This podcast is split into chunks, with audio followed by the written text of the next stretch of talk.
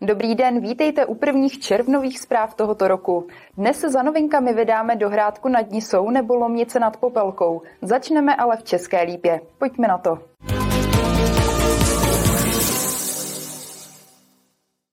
Nový městský úřad v České Lípě by měl lidem začít sloužit od nového roku. Rekonstrukce budovy v ulici u synagogy zatím běží podle harmonogramu. Stavba výjde město na 86 milionů korun. Radnice na část získala i dotaci. Na rekonstrukci budovy bývalé pojišťovny se pracuje od září roku 2022.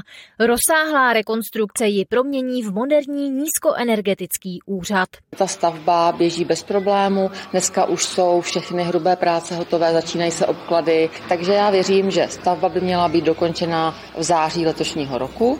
Do konce října snad bude skolaudováno a věřím, že potom následně se začneme stěhovat do této budovy a od prvního první 2020 2024 to rozjedeme naplno. Přesunout by se tam měla pracoviště osobních dokladů, řidičských průkazů, registr vozidel, oddělení přestupků, odbor dopravy, odbor školství, kultury, sportu a cestovního ruchu, interní audit a živnostenský úřad. A tyto budovy opuštěné, s tím teda máme nějaké záměry. Věřím, že z některých objektů dokážeme vybudovat příjemné byty, třeba pro lékaře. Rekonstrukce bude stát Českou lípu desítky milionů korun. My jsme vlastně tu stavbu eh, vysoutěžili za 85 milionů, plus eh, jsou tam eh, další jako náklady mimo. Například pořizovali jsme nový výtah, ten si myslím, že je kolem 1,2 milionu. Nemělo by to nějak překročit jako výrazně tu částku, kterou jsme původně předpokládali. Na rekonstrukci budovy získalo město dotaci ze státního fondu životního prostředí a to ve výši necelých 13 milionů korun. Martina Škrabálková, televize RTM+. Hezké počasí už mnohé z vás láká k vodě. Na její kvalitu se začínají zaměřovat také hygienici. Více v další zprávě. Hygienici začali pravidelně kontrolovat oblíbené vodní plochy ke koupání. Od června odebírají vzorky z přehrad rybníků a přírodních koupališť. Patří mezi ně třeba Fojtka, Vesecký rybník, Mlínice, Hradčanský rybník nebo Černánisa v Petřichově. Kvalitu vody pak může veřejnost sledovat na webu Krajské hygienické stanice.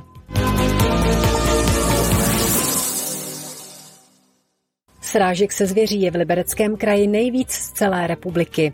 Z pravidelného výzkumu vyplynulo, že skoro na každém šestém kilometru silnic v regionu hrozí srážka se zvěří. V Libereckém kraji je nejrizikovější oblastí Českolipsko, zejména okolí Skalice u České lípy.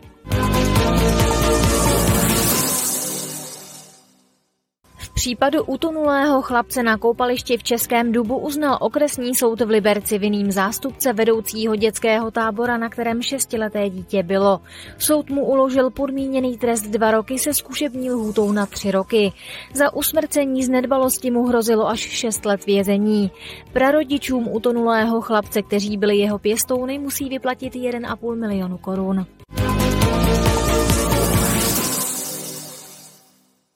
Dlouholetá spolupráce mezi základními i mateřskými školami v Hrádku nad Nisou funguje. Svědčí o tom třeba společné besedy.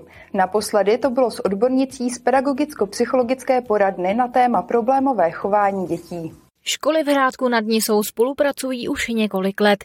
Díky aktivitě města vznikla školská komise, která iniciuje různá setkání s cílem zlepšit fungování škol v různých směrech.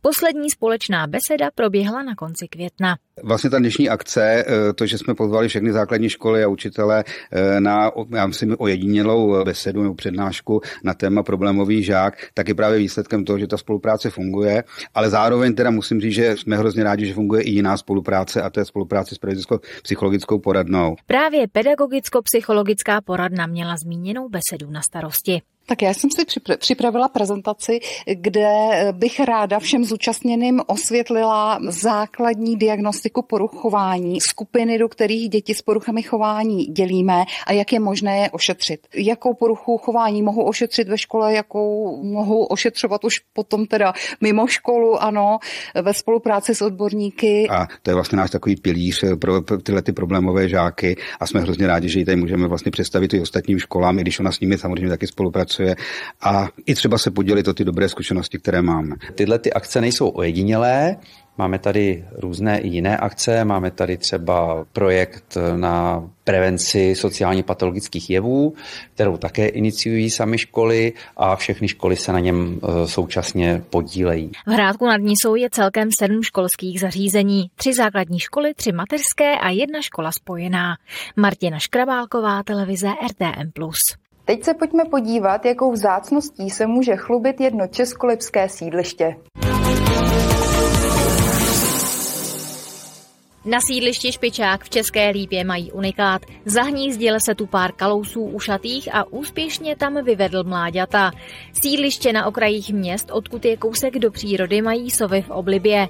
Před lety tam ornitologové pozorovali i kriticky ohrožené síčky. Liberečtí kriminalisté hledají důležitého svědka loupeže, ke které došlo loni na konci srpna brzy ráno v parku před krajským úřadem.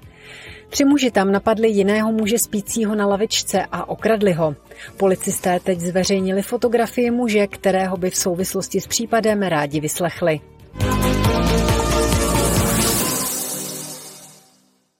Český hydrometeorologický ústav vydal varování před zvýšenou aktivitou klíšťat v přírodě.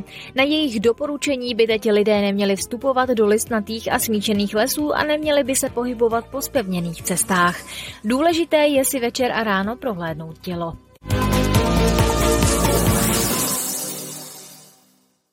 Lomnice nad Popelkou hostila čtvrtý ročník krajských sportovních her seniorů. Síly mezi sebou poměřilo 15 týmů, pro které bylo v areálu Sokolovny připraveno několik stanovišť. Všichni zúčastnění si akci náravně užili. I přesto, že se krajské sportovní hry seniorů konají teprve po čtvrté, patří tato akce k velmi oblíbeným. Desítky seniorů ze všech koutů kraje si tentokrát přijeli zasportovat do Lomnice nad Popelkou, kde je přivítal místo starosta města Zdeněk Krajm. My jsme rádi, že jsme u nás v Lomnici mohli opět přivítat eh, krajské sportovní hry seniorů Libereckého kraje. Vrátili se k nám po několika letech a jsem rád, že ten počet týmu roste. Dneska tady máme 15 týmů z celého kraje, několik lomničáků, ty lomnické týmy, ale věřím, že i ostatní pilně trénovali. Na jednotlivé týmy čekalo několik stanovišť, kde seniori předvedli své dovednosti a fyzičku. A dařilo se jim. Líbí se nám to, protože máme co dělat jako důchodci, jinak bychom se nudili asi u televize. A je to prima, no. Zatím se nám tu líbí moc a hlavně nám přeje počasí a zatím jsme byli vevnitř na, na koš, na košíkový vlastně a tady na tom míčku kriketovým. A tohle to je naše třetí disciplína. My máme za sebou akorát jedno stanoviště, a teď jdeme na druhý. No a já jsem, já osobně jsem tady poprvé, jinak jako kolegové už asi, já nevím, po třetí, po čtvrtý, co to je? No, po třetí. Většina seniorů nechce sedět doma, chce se aktivizovat pracovat, chtějí do společnosti a já musím říct, že dík podpoře krajského úřadu a spolupráci s panem náměstkem Tulpou máme prostředky na to, abychom tyto aktivity pořádali. To je podle mě obrovsky významná záležitost. Postupně se snažíme ze seniorských klubů ty aktivity získat i do klubů, které jsou v jednotlivých městech a obcích. A to si myslím, že je velmi důležité a pozitivní. Krajské sportovní hry seniorů jsou postupová soutěž. Ti nejlepší se dostanou do celorepublikového kola. Jana Poustevníková, televize RTM+. Dnešní spravodajská relace je u konce. Po předpovědi počasí už na vás čeká jablonecký magazín nebo pořád zeptali jsme se. Ani jedno si nenechte ujít. Krásný zbytek dne a brzy na viděnou.